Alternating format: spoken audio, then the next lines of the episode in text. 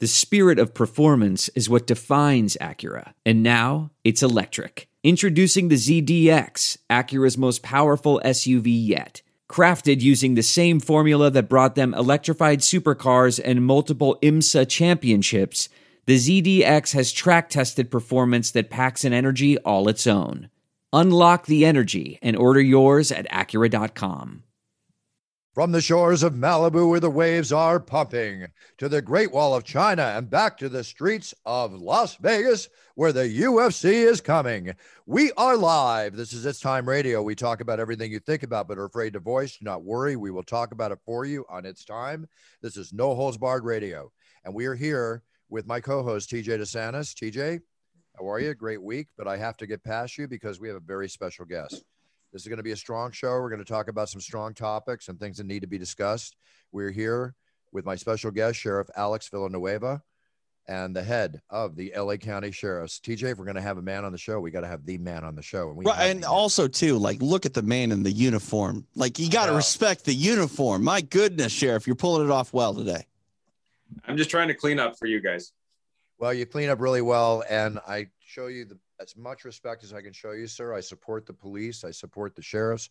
I support everybody. My brother Brian Buffer was a is a retired uh, officer from Redondo Beach PD, Santa Paula PD, SWAT team leader, FTO trainer, the whole bit, and um, retired at uh, I think in his 23rd or 25th year. He was about 50% disabled and decided to take the retirement. But there were other reasons too, which I'll bring up during our the course of our show. But very honored to have you on. Um, you are the first incumbent uh, sheriff in 2018 in the race. Uh, you were the first one to unseat an incumbent sheriff in like 100 years. That's amazing. You know, that the people stood behind you that strong. Yeah, it, it had to happen. But I'll, I'll, remind you that being a, a reformer, a, progressive in 2018 vintage is not the same as 2020. Some something happened with the the the wine harvest, and it is a upside down world right now, as you can probably see. Yeah, totally upside down, and uh, you know, so upside down with things that have happened, and in recent cases, you know, the, the George Floyd case, all that, the conviction of the officers in that case. Uh, then I heard through the grapevine that even in your situation there, that the board of supervisors are trying to defund you, and and yes, the- well, I inherited a budget deficit of 101 million dollars when I took office. Wow! For wow. my predecessor, that wasn't a problem. They just put a little post-it note and receive and file hey, don't worry off, about this. You're you're a oh, hundred million dollars short. No, no biggie. So when I took office, within literally eight months, they were, oh my God, this deficit is out of control. You can't manage your budget. In fact, uh, let me quote the famous uh, Mark Ridley-Thomas, former supervisor at the time. He accused me of committing a crime, and he was asking his county council, "Is that a misdemeanor?"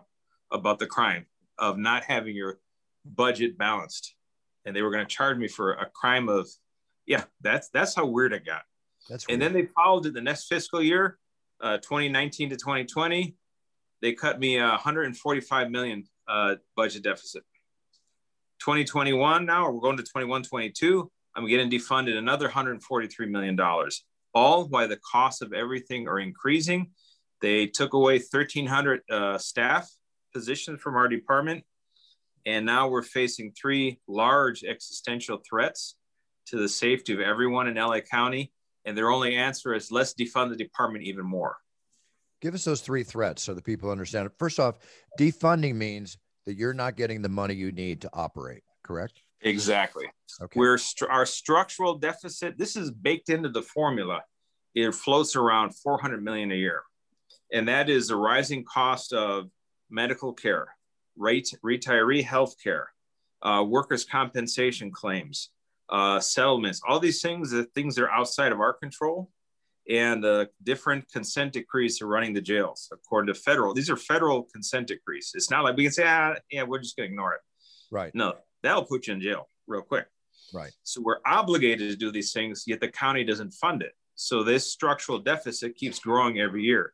Trial court funding, we're in the hole about $72 million every single year, and they don't address it. And that number keeps getting bigger and bigger.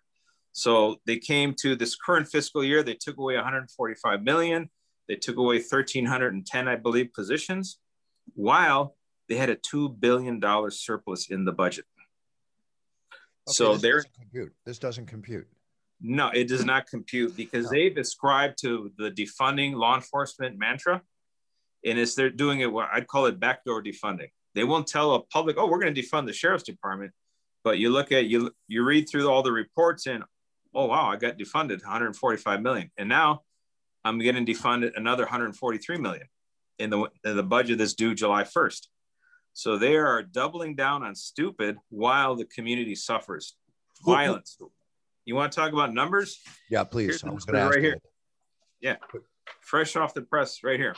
Give us these are the crime statistics, right? These are the crime statistics as of yesterday. Okay. Criminal homicide is up 95.24% for the first uh this part of the year, the first five months of this year. In LA County. LA County, under my jurisdiction, 95.24%. Wow. That number is astronomical. That's terrifying. Yes. And however, not a single word has been uttered by any member of the Board of Supervisors regarding this crisis. Well, that, that's what I was just going to say. Like, that's a startling number. That's a headline grabbing number. Why Yes. are we hearing about it only from you?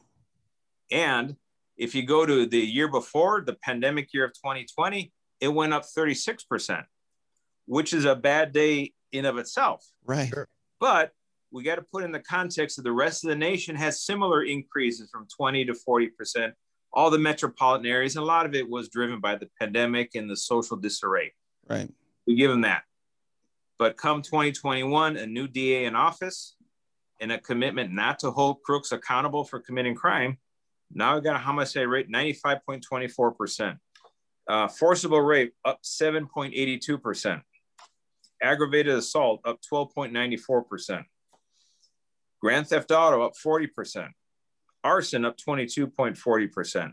These are all huge double digit increases. Yeah.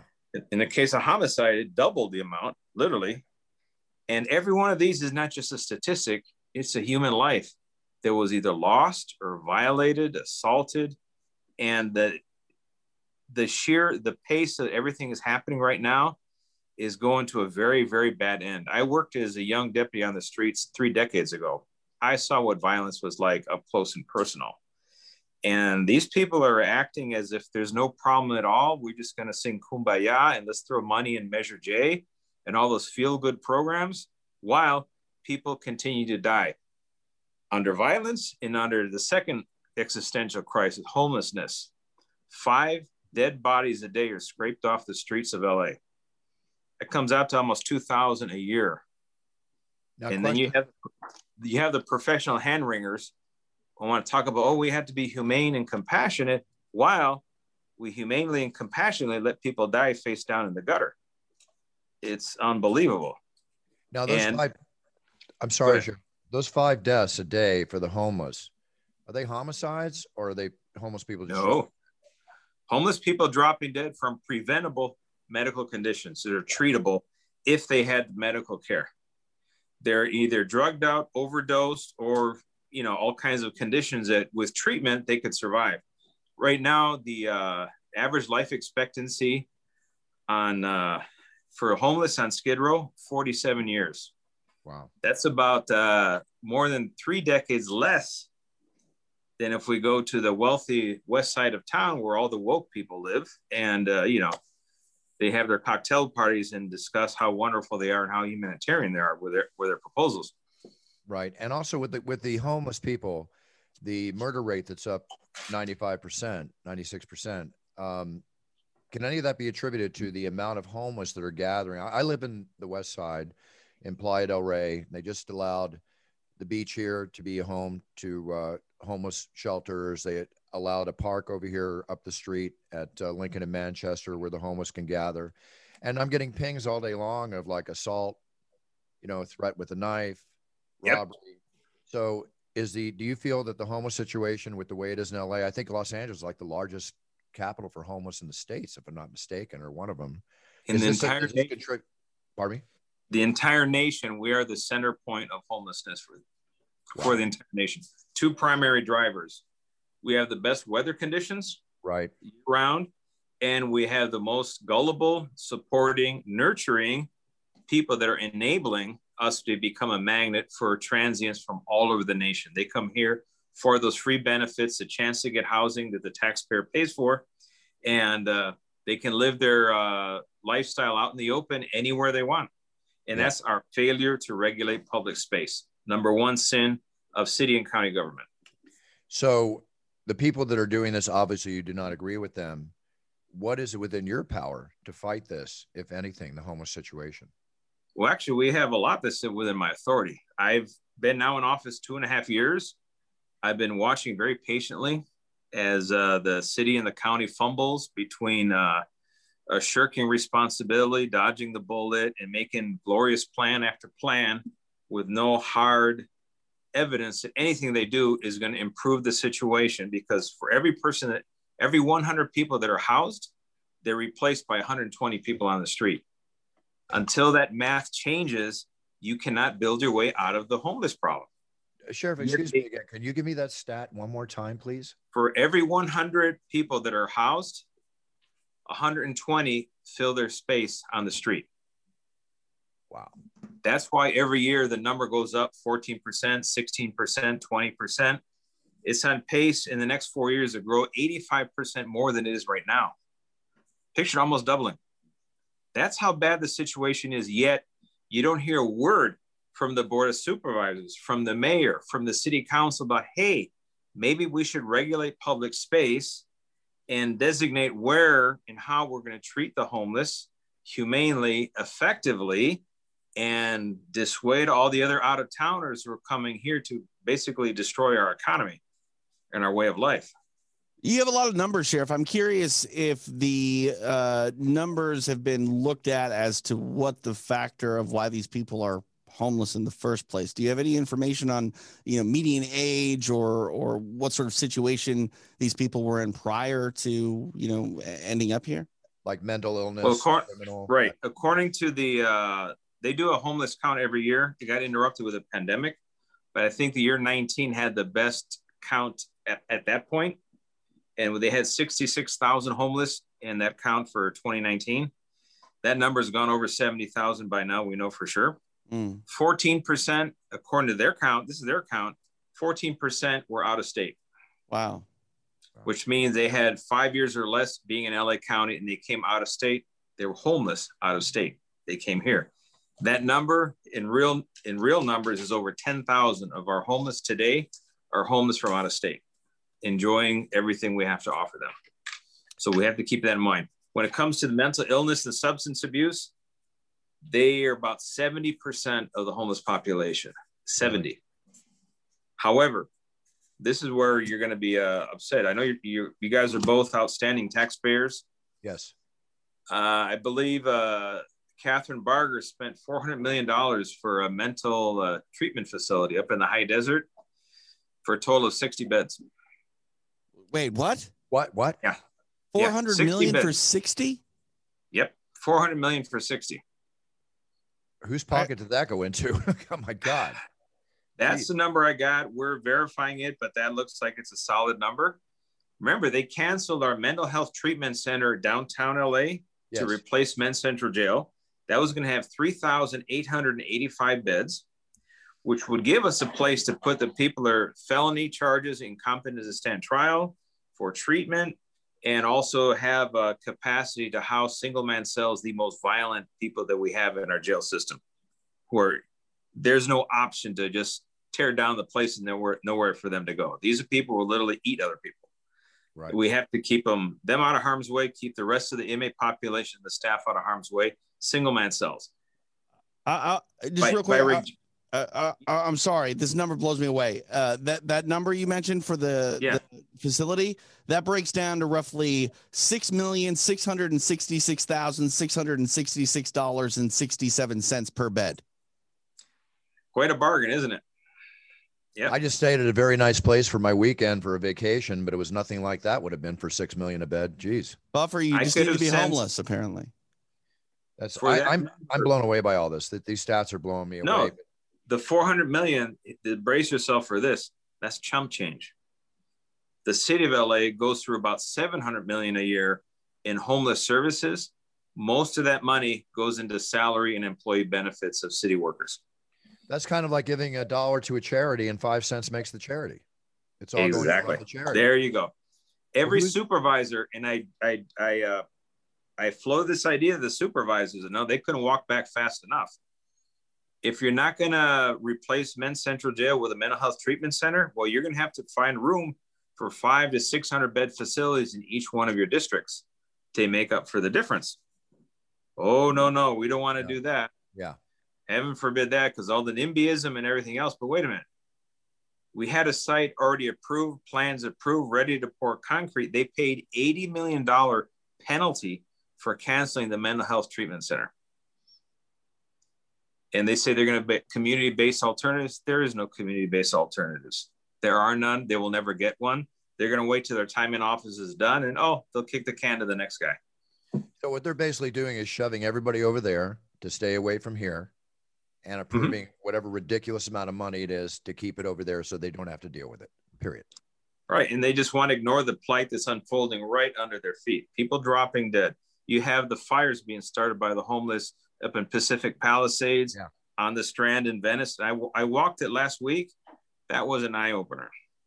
We had a nice conversation with a gentleman. I think his name was LaShawn, uh, male white kid from Maryland, homeless in Maryland, goes to Tennessee. December of 2020, he decides, hey, you know what? Tennessee is not the best place in December.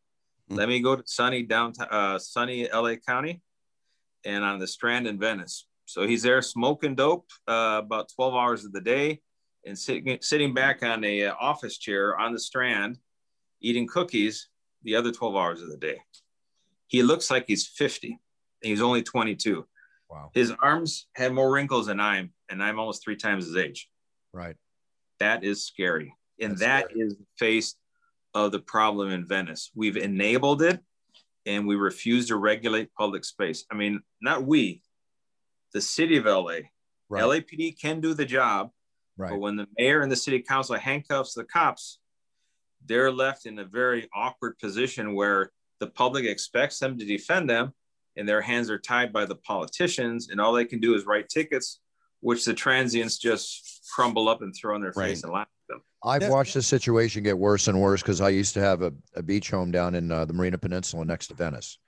And I've watched the homeless build down there and build. Now it's happening on the peninsula. You come out of your, you know, which most of those homes down there are minimum a million, two million dollars, Yep. whatever. You walk out, and I'm not putting them down by saying this, I'm just saying you walk out and the homeless are all in front, and people are actually unable to sell their homes now. You know, in Mhm. some cases, and nobody's going to spend a million, two million, three million, or whatever for a home if they don't have the use of their home, you know, and this is what's going on. And now in Playa del Rey, which is next to Marina del Rey, it's slowly the Venice situation is slowly creeping up because they're allowing this. And I don't even know what this is going to be like in three or four years. So, so here's my question, guys. Uh, I mean, obviously, I, I think all three of us are of you know sound mind. We're we're in a good mental state. So maybe this so. question doesn't apply necessarily because we talked about the mental health and the substance abuse, but. I, like I want to believe in my heart of hearts that the people that are you know making up this this transient number um, they would be the type of people that would want to improve their situation if opportunity presented itself. Is there opportunities, Sheriff, that are being made available for these people to better their situations, or or how how do we fix this rather than manage this? well there's a lot of things there's some uncomfortable conversations we have to have we can go the 30,000 foot conversation let's do the 300 foot conversation and, and foot on the ground let's start with our feet on the ground first Right. we can manage the situation and improve the conditions here in LA County, where we can provide housing for those that are truly gravely disabled, the mentally ill. We can do that on an emergency basis right now. We have the resource to build the shelter space and uh, basically assume control of, of city and county properties that are public public domain already and uh, get those empty warehouses let's start filling them up with uh, with bed space and cots and let's triage just like on the battlefield. Mm. People that need the care, we can get them off the streets right away.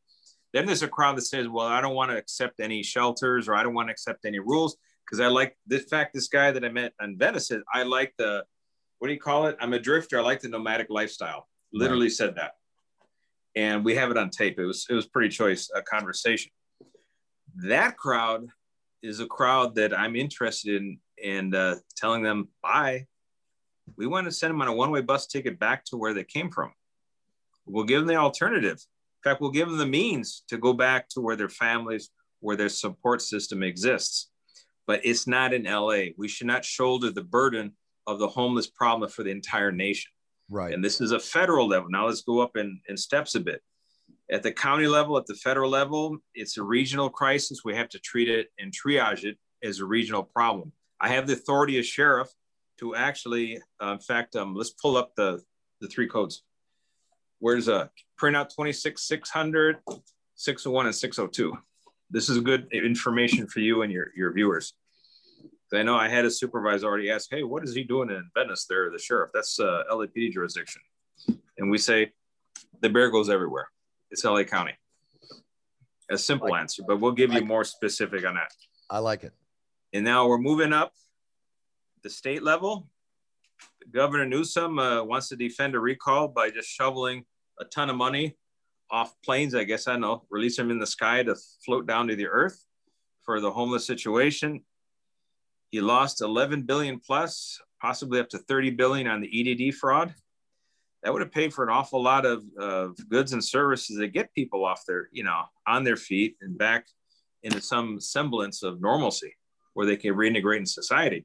We have a homeless outreach service team. We established the five step county protocol to deal with breaking up encampments.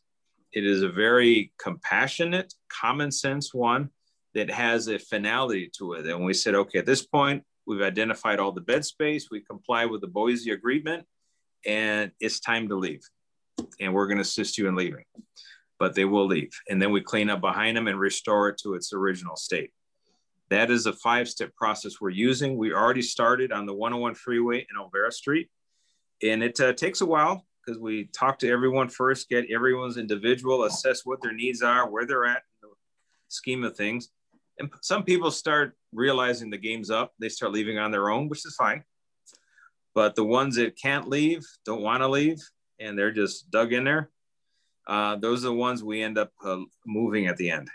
And it's been doing successfully, but in places that are not visible normally because they were out in the boonies and the riverbeds at the edge of the mountains, the canyons. Places are in the railroad right of ways that you don't usually see them but we've been there. So we've been testing this again and again. They've done thousands of placements, zero uses of force, two right. arrests. And there were two arrested that, oh, yeah, they're, they're wanted for murder or something. Yeah, I think we got to arrest them. Right. That was it. So their track record is phenomenal to the point that among the homeless, they have the reputation of being the go to person to defend them, to get something done, to match a need with a resource.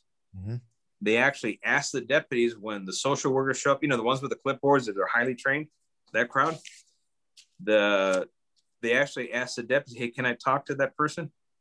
Because that's how well they establish a rapport with the community because they know they're there to help them. Right. Right.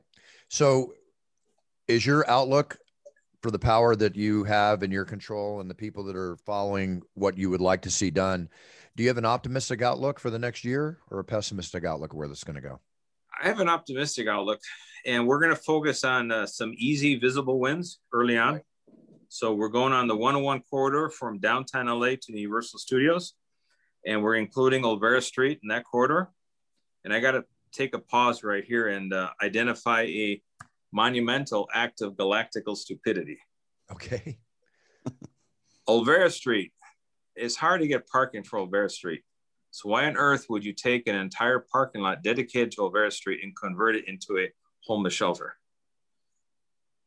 I guess screw the merchants, screw the tourists, screw the industry and all the mom and pop shops, the little kiosks, everybody who depends on Olvera Street uh, to put bread on the table. Right.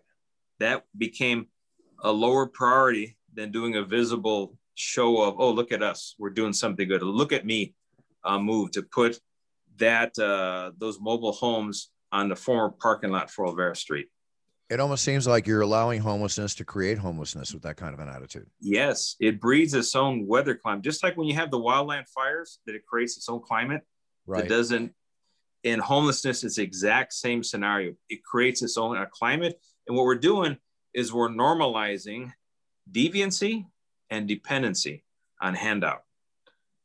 So more people are attracted to that because it's now okay. There's no social stigma of being zombied out, butt naked, covered in feces, wandering around Skid Row, and oh, okay, that's so and so. That's it. Yeah. You go You know, into I- a normal neighborhood, it's like, whoa, wait a minute, there's something wrong here. Right.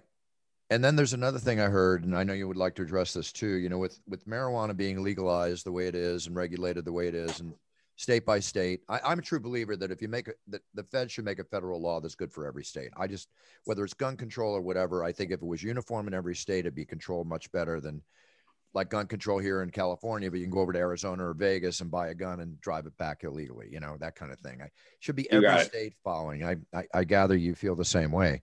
So now with the homeless situation, like just downtown and that one mile rate, whatever that is, one mile square, Skid Row, whatever how big that's considered. Um, I hear that there there's still illegal pot being sold, even with all the stores and everything. Marijuana Mhm. still is a big big illegal operation here in in LA. Is that something you're dealing with? I you mentioned That's my that's third on my list. On my list of the big three, that is number three. That is illegal marijuana grows and the illegal marijuana dispensaries. They're taking over the high desert and altering the way of life in our own communities now. The same thing with the dispensaries here in the basin area. They're becoming a threat to neighborhoods because they pop up in neighborhoods, commercial districts, everywhere you can think of, they're popping up. In fact, the illegal dispensaries outnumber the legal ones 50 to 1. but as a consumer, not meaning I'm consuming it, but I mean as a, a marijuana for a marijuana consumer, they don't know the difference between a legal shop and a regular shop. They drive right into the Exactly. dispensary. So if you if the officers or the LAPD sheriffs know the illegal ones, do you have to go through a lot of procedure to close them down, or can you just go right in and close them down? We can close them down fairly quickly and efficiently. The problem is they pop right back up. And their business model for the illegal dispensaries, hey, as long as I'm in, if, as long as long as my doors are open for two weeks, even if I get busted at the end of the two weeks, I made so much money in two weeks. I'll take the hit. I'll close down. I'll reopen again in a day, or I'll just move a block away somewhere else and start all over again. That's how incentivized it is to cheat the marijuana dispensary laws that we have here on the books in California. Totally, um, they didn't think this thing all the way through. Right. So then, if a person gets busted and closed down, they have it on the record. They open up again, they get busted and closed down. They open up Mhm. again, they get busted and closed down. How many times do you get busted before you literally should go to jail? You know, or whatever. What uh, we have to start chasing the landowners, the property owners, and we start confiscating the property. Then we're playing for keeps, Gotcha. and people don't want to lose real estate. Right. In the meantime, they're they're more than happy to write off a loss of product if they at least sold it for you know two weeks. Yeah, you know we'll we'll take the loss. But and then we're destroying the ability of the legal shops to operate. Yeah. Exactly. No, they have no. Uh, that's what a catch twenty two. I mean, it's like you do one good on one end, and it just it closes you down on the other. you, end. you're screwing both ends of the deal. And then to make matters worse, this is the the pied de resistance on the whole deal. This is how smart Sacramento is. Let's ban them from using uh, ATM cards and banks and all these stuff. Although some of that is tied to the federal government that that has a, a ban on using uh, bank the banking system for Right, these. So right. the entire operation is cash, which means you get robbed, you get murdered. It happens all the time now, and that's part of the rising violence. So actually, problem number one and problem number three are starting to become interconnected. So you're so these dispensaries they are experiencing a lot of robberies and and Yes. murders, like you said. There's a lot of focus on them for to get in there and get that cash. Well, there was a fact. It was just in the news. Uh, I want to say a few days ago. There was a uh, three men and a woman who were found uh, guilty. They kidnapped a dispensary owner, drove him to the high desert, cut off his penis, tortured him, and buried him. Left him for dead. He survived, I believe. His penis Wow. didn't survive Uh, yeah, yeah. and uh, they uh, so they were found guilty. I think the the main guy got uh, life without, and uh, I think the last one just got sentenced this week. I think it was a getaway driver was a female. No, she was the one that kind of uh, invited the guy, thinking uh, one thing, and uh, she Getting was actually the accomplice. Yeah, Right. Yeah. horrendous crime, but symbolic of this cash operation. They thought he had a million dollars buried in the high desert, so they were going to torture him to get get to that cash. Unbelievable. I mean, believable, but unbelievable. That's just yes, exactly. It's so crazy. So, what about the fentanyl issue? This is a big the overdose. The fentanyl overdoses yes. seem to become a very serious issue. Did this go hand in hand with homeless and the other things we're discussing, or is it just a drug addiction, no matter where it's a problem? It's hitting the homeless. It's hitting everywhere. The fentanyl is popping up now. People are they're manufacturing uh, like OxyContin and other what looks like a prescription medication, but it's laced with fentanyl. Right. So people that are saying I'm going to cheat and get my mom's medicine cabinet are taking a, a fentanyl laced uh, pill. They wind up dead the next morning, and they're not hardcore drug addicts or anything. Someone who yeah. experimenting, they're dead. So we have a movement. There's a bill in Sacramento, SB 500. I want to say it is uh, 500 or 555 and believe it or not, it was blocked by Democrats in Sacramento because we were going to hold people accountable for knowingly selling fentanyl that causes the death of someone. But they don't want to add any charge in Sacramento that increases the potential of jail time for anybody, no matter how much tragedies. And this is uh, kids are dying with the very first uh, use of an experimental, uh, you know, drug like this. Is this amongst mostly young people, or is it spread out all through all demographics? mostly young. It's targeting yeah. it targeting kids everywhere. It's also impacting. Remember our defunding? Yes. Fentanyl is now being introduced into the jail system. It's very easy to conceal. They blend it with other things. We find it on postage stamps. It comes in legal correspondence. It's dipped in it. And with the defunding movement, we lost a lot of our canine narco dogs that could sniff all this stuff. Right. And we lost narcotics detectives that can do a lot of investigations of people trying to introduce drugs into the jail system. So because they're defunding, we're now losing inmates due to overdoses that are preventable inside the jail system. Again, another uh, another uh, ramification from the defunding movement. Yeah, the six degrees of separation from the defunding movement are just horrific, you know. And then I think about the other thing. One of the complaints my brother had, which is one of the reasons he retired, and he retired about 20 years ago, but he started to notice that the quality, you know, they were lower lowering the quality of the officer that can become the candidate, the person, man or woman that could become a candidate to be an officer, whether it was as an example, and tell me if I'm off, you know, five eight high requirements going down to five four, or you know, the type of candidate coming in. Now, my brother always raved about because he trained with the sheriffs in some special training. Did he always raved about the LA sheriff's tra- uh, training, the academy, just the best.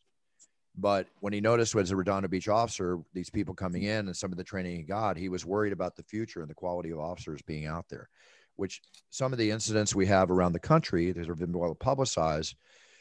Do you agree as I, as I feel that maybe they're, they're, they're just, the training is not as good as it should be for these officers. They're not getting the type of training to deal with these situations with the restrictions that face them and everything else in these situations. Is training a big issue in your opinion of officers across the country with and i say this with all the respect to the sheriffs and their fantastic training program but looking at how other departments are working do you see this as an issue well when you're to have defunding of law enforcement i'm talking across the entire nation yeah, that's what the very first item that goes off in the budget is the training budget. Because to train anybody who say a working cop on the street i got to pull him off the street to send him to a day of training. But someone still has to go do his job. Right. or a guy a guy working one of the modules in custody i can't just pull him out. Someone has to stay there.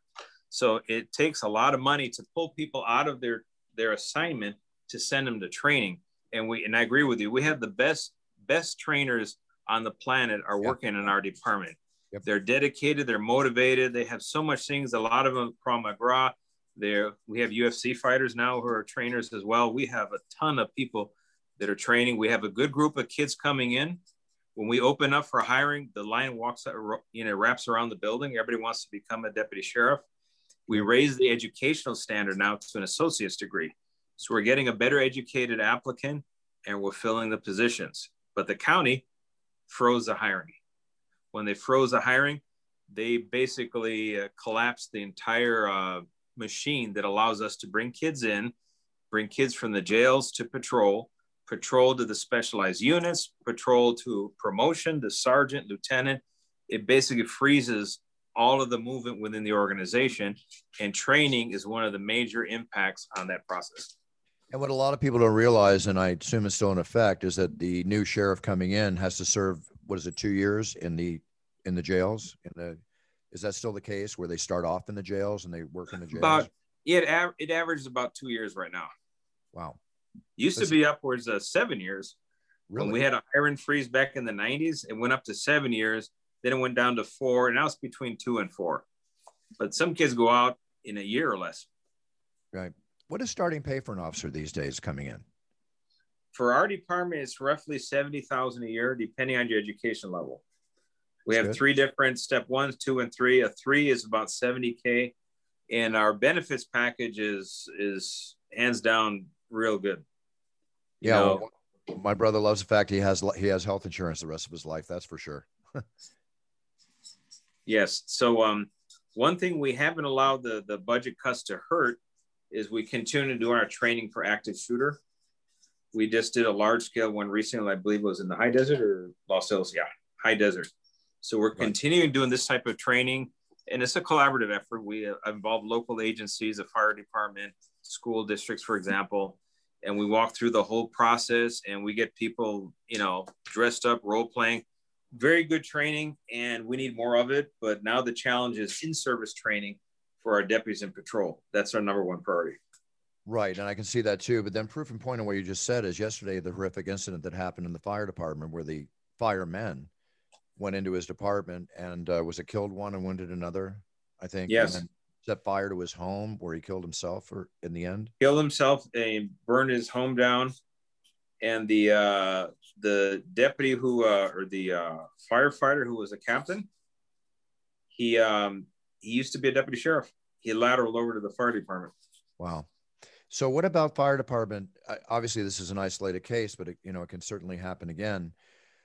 The fire department during riots has been shot at, you know, or Mhm. assaulted, whatever. I mean, are they allowed to protect themselves? Do you think an eventuality that there's going to be weapons on fire trucks? You know, with the way life is going in this world.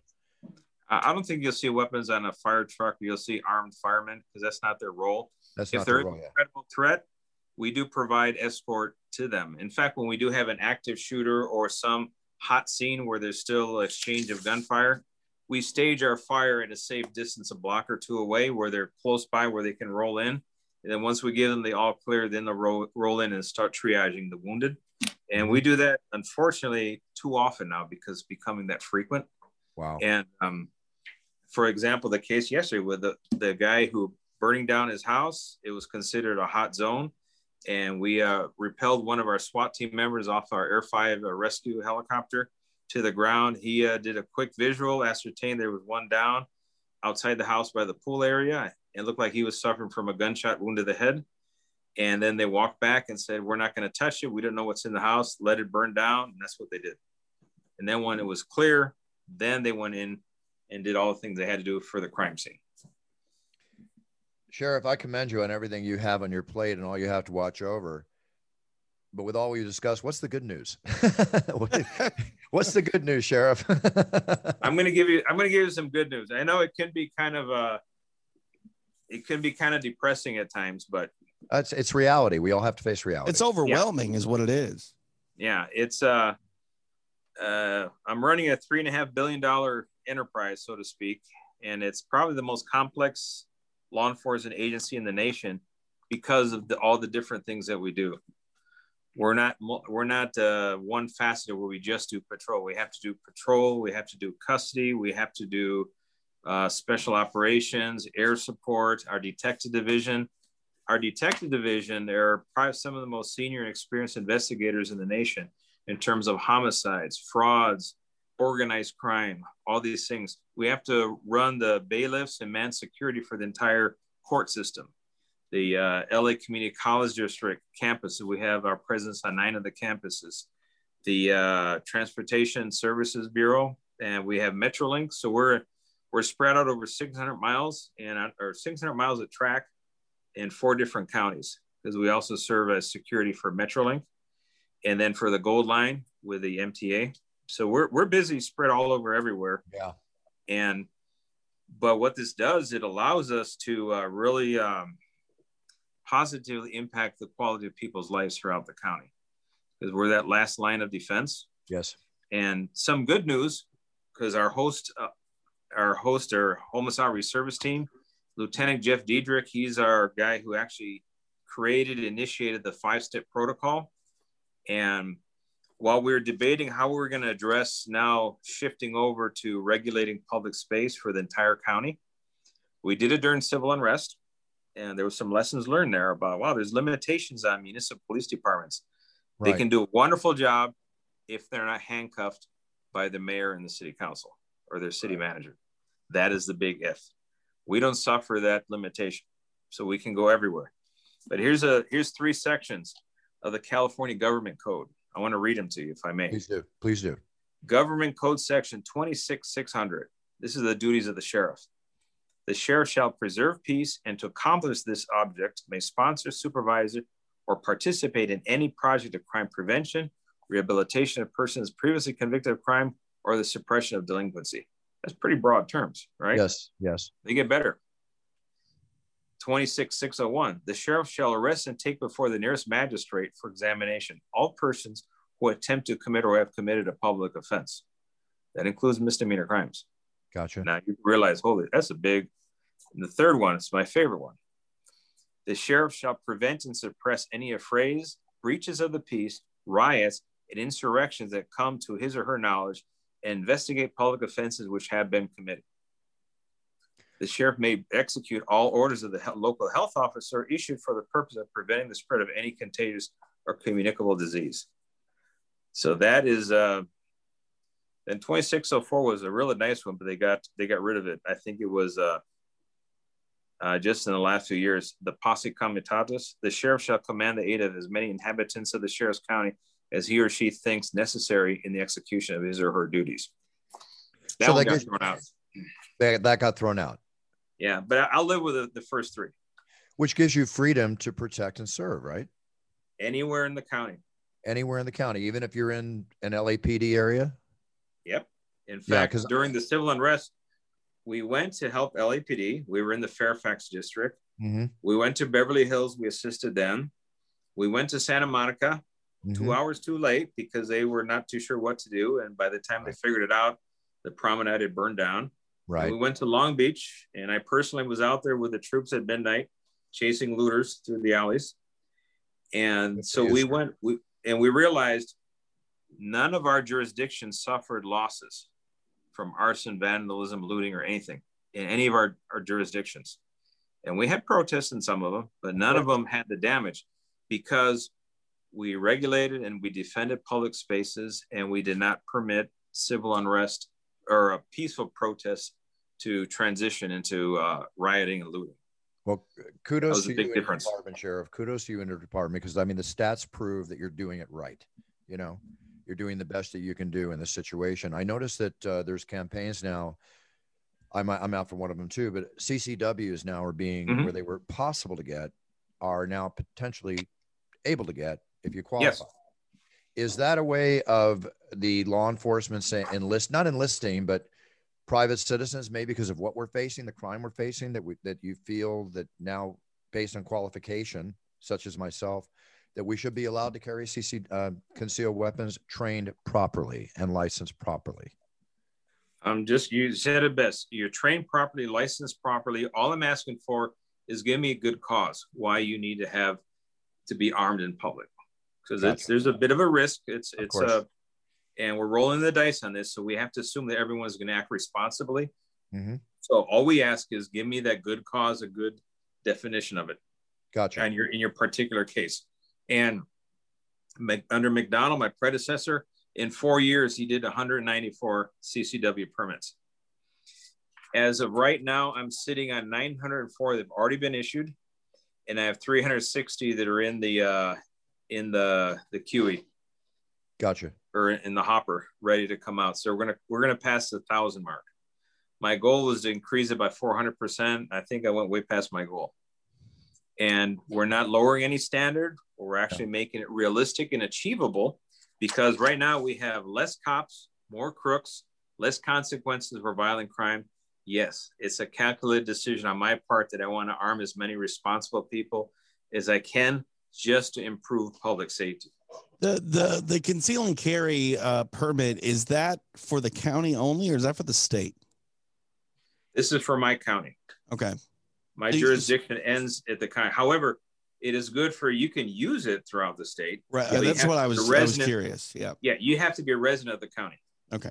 Resident of the county, but you can't go out of state. Like I can't no, go no. to Well, Vegas. it- Right. maybe it depends. There, there are some states like Yeah. where I'm from, Minnesota. If you have it in Minnesota, you can carry it in other states in the like the Midwest that recognize. it. Yeah. There's some states that'll honor other states CCWs. There's some states as long as you can fog a mirror, you get a CCW. Hmm. So it really doesn't matter. Well, you know, I know we're reaching our limit of time here, uh, Sheriff, but I got to tell you, this has been a fascinating uh, show talking to you. I could talk to you for another couple hours with everything we're discussing, but I want to truly commend you and your department um, on the excellent service that you give in protecting and serving uh, serving us as police officers to us citizens. Uh, you've blown my mind with some of these statistics. You freaked me out with a couple others. Hey, I just want my six million dollar bed. I don't. I don't no, know about you don't know that, guys. but I mean, you made me feel good on the fact that you know there are people have to understand the quality of the officer in the sheriff's department. They have to understand the quality of the officer that we have protecting and serving us here in LA County, and be very thankful for it. And I'm going to say it as I say it every single show almost: support your local police, support your deputies. Okay. We all hear these stories out there. You can put 10 men in a room. There's always going to be a couple of bad ones. Okay. Or one bad one. That's just the way life is. But L- I'm let me such- just say, seventy thousand dollars a year, Buff, is a lot of money. Not enough for me to have to do that gig. No, it's a lot of money, but compared to even five, ten years ago, I think officers were starting at like 40 or 50, and now No, officers are 100%. six figures. And I, I wish they all made a quarter million walking out there. I just like I wish a fighter made a million every time he walked in to put his life on the line, no matter how you cut it. Sheriff Vill- Villanueva, his deputies, they put their lives on the line every day they put on that uniform. You're going to Okay. be hard pressed to find someone to bitch about how much money someone is making to protect you. You know what I mean? At least in my mind. Like if if my safety is up for grabs, I want my guys to be taken care of. Absolutely. I want them to be insensitized every morning they wake up to put on that uniform and do the amazingly difficult job that the men and women of the sheriff's department have to go out and do. The bear goes remember- everywhere. I love that saying, by the way. I remember when I was a young uh, airman in the active duty military, I was in the Air Force. And uh, Air Force, they're a stickler for attention to detail and following instructions. And they take care of the airmen. They have the best housing, the best food, everything is available to them to the point that the Marines and the Army, they whine about, man, we want to go to the air base to get treated right. And that's ongoing for it's always a running joke. Everybody talks, you know, smack about the Air Force, except the fact when you're active duty, you wish you're in the Air Force because you get treated royally. The question is why? Because I was explained if you're fixing a billion dollar aircraft that people are sitting in, they depend on you to not be blurry eyed and putting the wrong the wrong screw in the wrong hole Yeah. and ha- cause that plane to crash. You want them rested, comfortable, and ready to do their job at, every, at 24 hours a day. So I said, okay, you know, that makes an awful lot of sense. Uh, I don't think you can argue that point one bit. I think it makes a lot of sense as long as you're not spending 66 million or 6 million on a bed. it's all good. exactly. Exactly. Exactly. Sure. It's been a true pleasure to have you on the show today. A true pleasure to meet you um, Yes. virtually, as they say. But you Mhm. have my support 150%. And um, anything I can ever do to do a mo- motivational video or anything or an appearance for the sheriff's department, please know that I'm there to help serve and, and help do whatever I can do to support you in any way I can. Oh, I definitely appreciate that. Thank you. Absolutely. Um, is there anything you'd like to tell us before we sign off or? Actually, on behalf of all the men and women of, uh, of our department, we want to thank you for, for your support for law enforcement, Thank for you. all your, your viewers, and uh, know it that uh, now that we have body worn cameras, we get to capture all the good and the bad things that happen. Yes. And that priceless video of that deputy in San Dimas getting verbally accosted by that lady in that car, that he was a killer, a murderer, this and that, is professionalism. He did not skip a beat. Right. That's symbolic of the dedication and professionalism of every single person who wears tan and green in this department. Fantastic. Fantastic. And thank you so much. That's all I can say. Definitely. And tremendous respect, sir. Tremendous respect for all. Are you guys? Well, thank you guys. Thank you so much. Take care, sir, and stay safe. Okay. Will do. You too. I look Thanks, forward Sheriff. to meeting you in person. Yes, well, I do too. When are you when are you getting that CCW buff? Um, well, I don't want to make anything too public, but uh, I think it's something that needs to be applied for. Let's put it that way. I mean, we've we've talked a lot about that subject over the years, and I'm pretty confident that we've kept the same tone throughout our gun control and gun safety discussion. It just needs to be sensible. It just needs to be based in logic, and the execution needs to be uh, something that uh, is not, you know, driven by an agenda on either side of the aisle. And uh, I don't know. I mean, I'm from a state where uh, you need to do a little bit more than fog a mirror to get your CCW, but uh, you do uh, get it relatively easy compared to other states. And uh, I mean, if you feel like you need to have a, a weapon on you for protection um, and, and you're able to meet the, the minimum standards for that, it's well within your right. I, I think it's something that certain people should uh, do. For me, not so much. I mean, I can't find my phone. I don't want to worry about like where I keep my revolver. But uh, yeah, yeah uh, for for others, it's definitely something that uh, needs to be explored. Well, I think that uh, Deputy, excuse me, uh, Sheriff Villanueva put it perfectly. Is that you know if you qualify and you have good reasoning and you go through the training, then you have a right to have it. And right. I, I think Did, that that's the answer. More... The answer of why do you need one? Just cause that doesn't fly. No, that doesn't fly. You know, I mean, my reasoning uh, for ever wanting a CCW is my own reasoning. I'm not going to make public, but it's very good, solid reasoning. Oh, we've talked about it off the air, and, and yeah, yeah. And uh, I would be a good person to have it if I ever got it. But, uh, but you're also you're also someone that's not foreign to those things as well. You're like I've a been gun around, guy. I've been like, around you know, weapons right. my whole life. Yeah, I've Right. had I've had a lot of training, and you have to get more training even to get a CCW. But here's the thing: the way they do it here in LA County, the way that sheriff is doing it, makes complete sense to me versus the open carry issue or the open carry laws in like the state of Texas.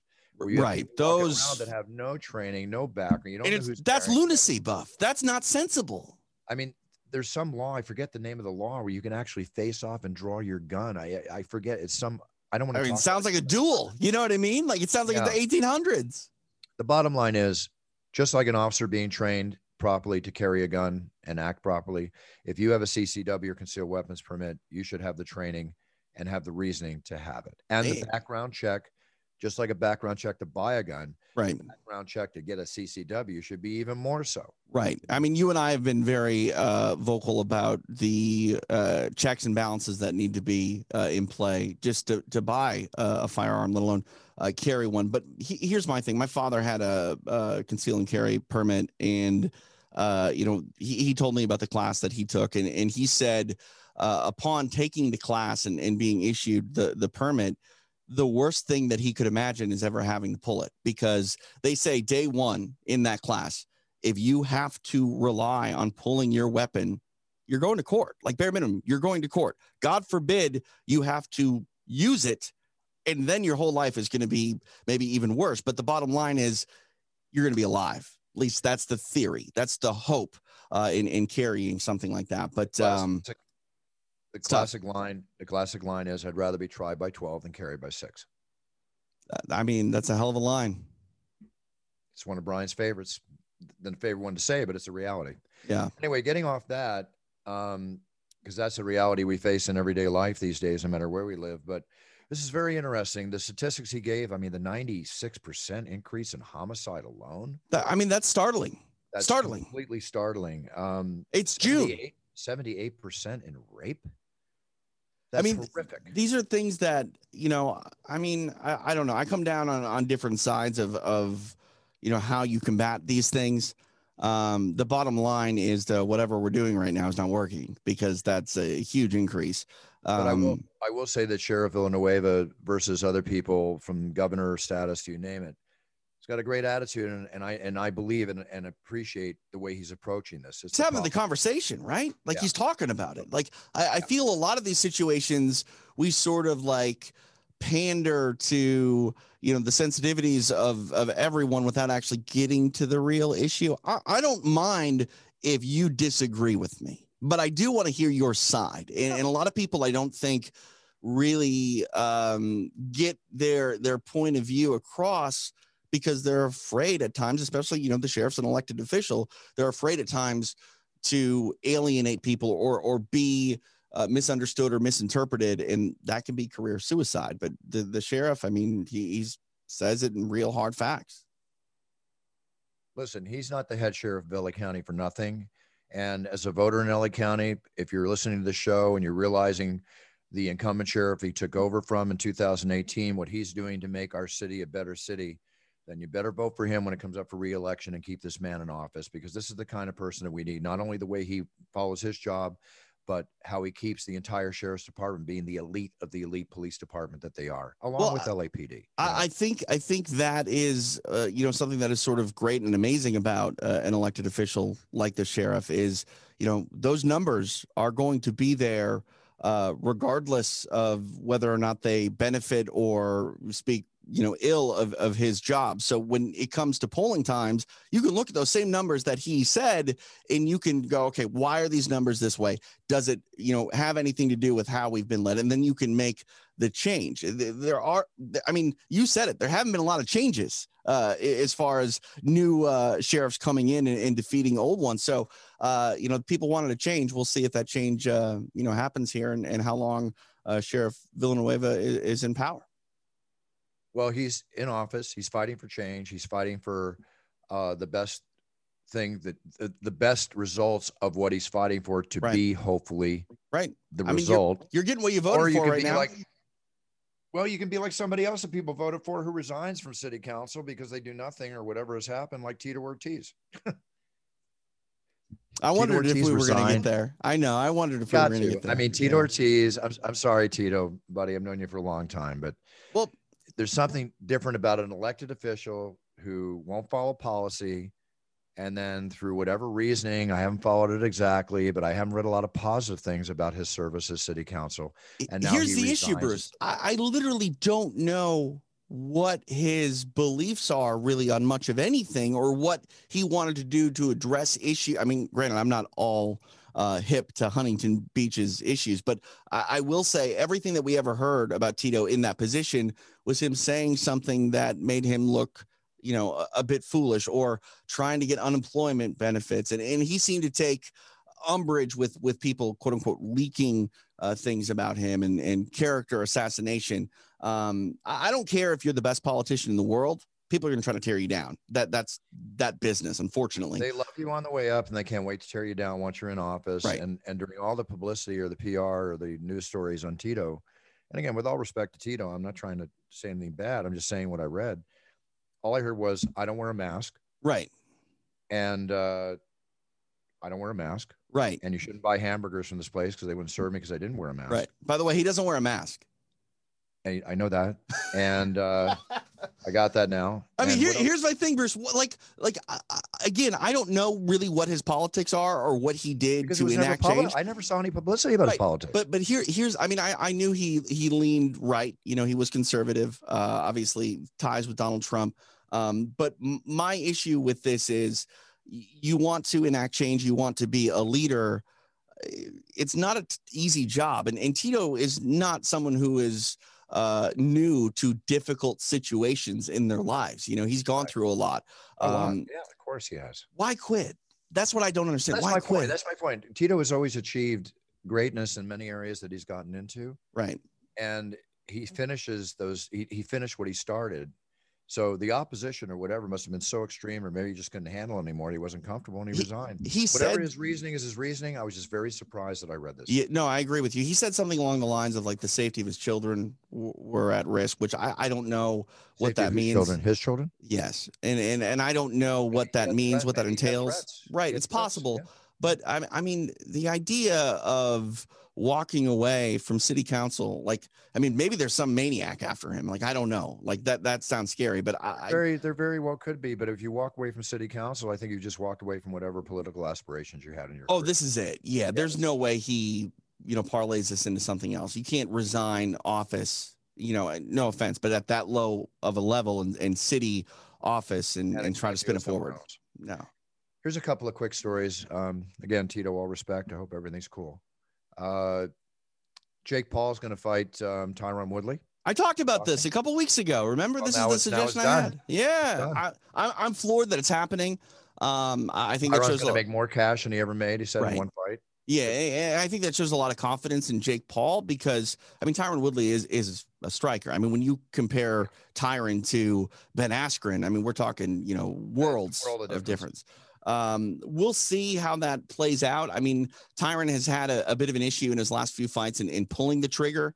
Um, he's going to definitely have to, you know, be aggressive and take the initiative uh, in a boxing match. I, I talked to him uh, a week and a half ago. He said he'd come on the show. Uh, this is before this was announced. Oh, no, so we're gonna have we're gonna have him on the show. Yeah. But in respect to what you said, the triggers he has to pull now is only two, not over forty.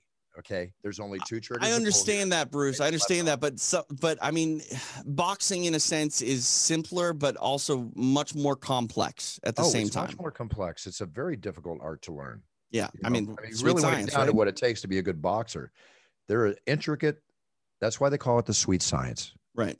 That's why it's called the sweet Right. science. But I will say, uh, all of that intricacy aside, if Tyron Woodley lands clean on the chin of Jake Paul, we're talking about something completely different.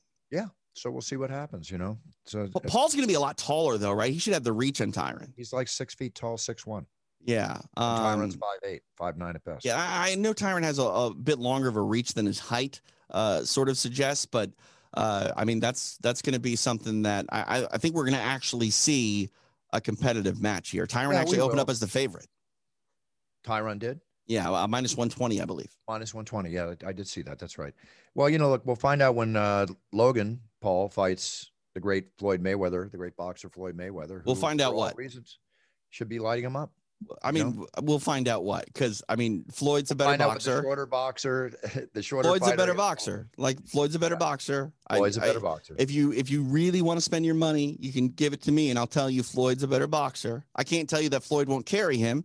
I can't tell you that it won't be competitive, but Floyd's a better boxer. So you heard it here first. Floyd's a better boxer. We'll like I don't know what more to say. No, Again, there's no get- finding out, Bruce. He, he's the better boxer. He's the better boxer, but we'll find out who wins the match. That's what I'm saying.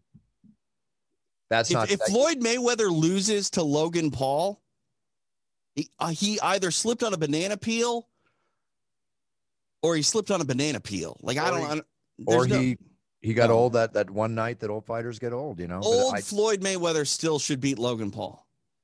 we will see. No, will see. no, we shall see. Like in a, a geriatric Floyd Mayweather should beat a prime Logan in Paul boxing, in boxing. on paper, you're absolutely correct. The only thing that could happen here that I can see is if he just gets that one shot, you know, that one shot in. But we'll see. Like I said, I, I'm not going to predetermine anything. On Man. paper, it's Floyd Mayweather. What is the odds on that? 900 to 1 or something? there shouldn't be odds.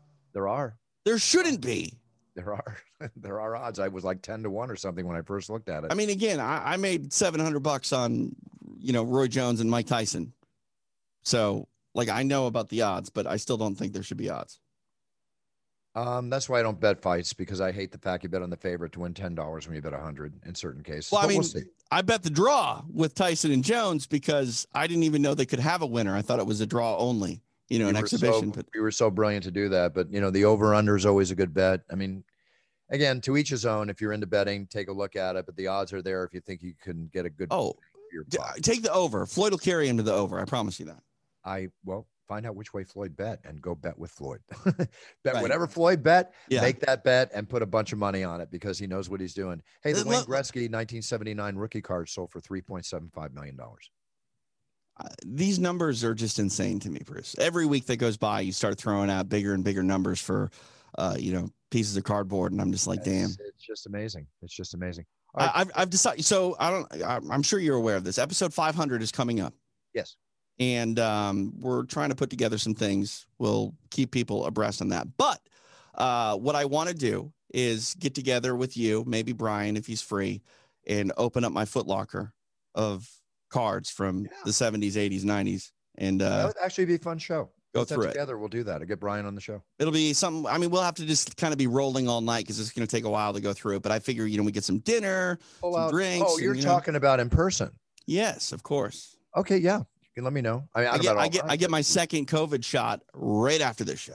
Okay, let's work something out. I'll even uh, give you some advice how to not bring so many cars. Tell you which ones to bring that could be. the No, no, goal. no. That's the the surprise, Bruce. I don't want to open this thing until we get it to your house. How it's a many cards foot do you have? locker.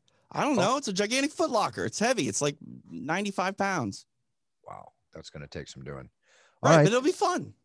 Maybe that's the one time you'll finally come over to the. I've been to your house before. It's not the new one. Not the new one. No, that's what I said. I've been to your house before. It's not the new one. yeah, well, I mean, baby steps.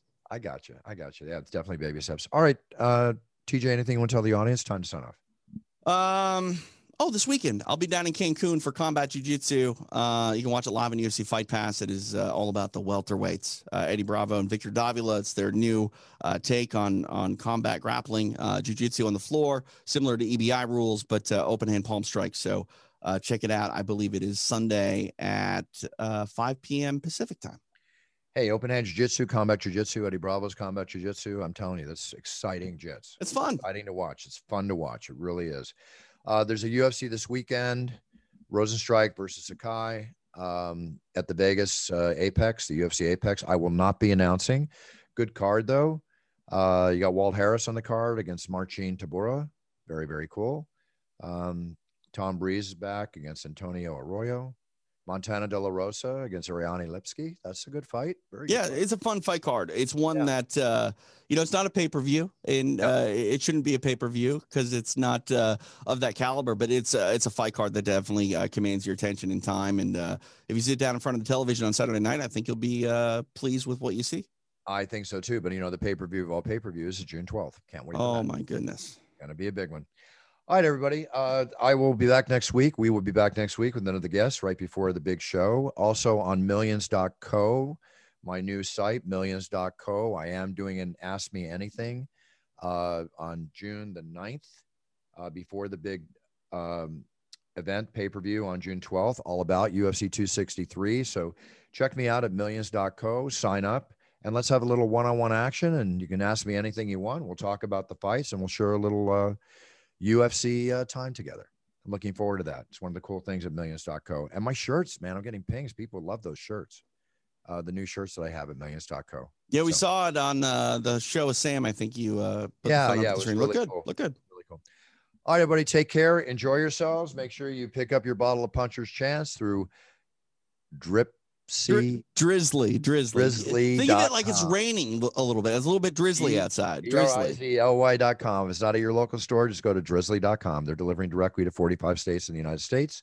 If you're in California, go to sipwhiskey.com and get your bottle of Puncher's Chance to enjoy your UFC shows just, the next Just go weeks. to the liquor store. It's everywhere. Just go and tell them you want them to bring it in. If it's not there, it is pretty much everywhere. It is. It's all good. Thank you, TJ. I appreciate that. No worries. All right, everybody, set your goals, write them down before I let me before I say that, when you're listening to the show, listen to everything Sheriff Villanueva said. Take into note where we are in this state and in this country right now. It's not pretty. That's all I can say. And it takes people like Sheriff Villanueva to get us back on the right track again, which from everything he said, and I agree with everything he said, he's on target. And I think you do too, TJ. I mean, the, these are things that are above my pay grade. Uh, I, I, don't know how Mine to too, come down friend. on a lot of that stuff, but uh, obviously the sheriff is, is passionate about what he believes, uh, you know, needs to be done to fix things, and uh, he's the elected official, so I will defer to him on all those matters. I will too, and I will be voting for him when that time comes again. All right, everybody, set your goals, write them down, step out on that path, and when you do, be the best you can be because that means you're winning, and that's what we're all about on It's Time Radio: is winning and enjoying life. So big cheers, no fears. Have a good week, everybody. We'll be back next week. Buffer out.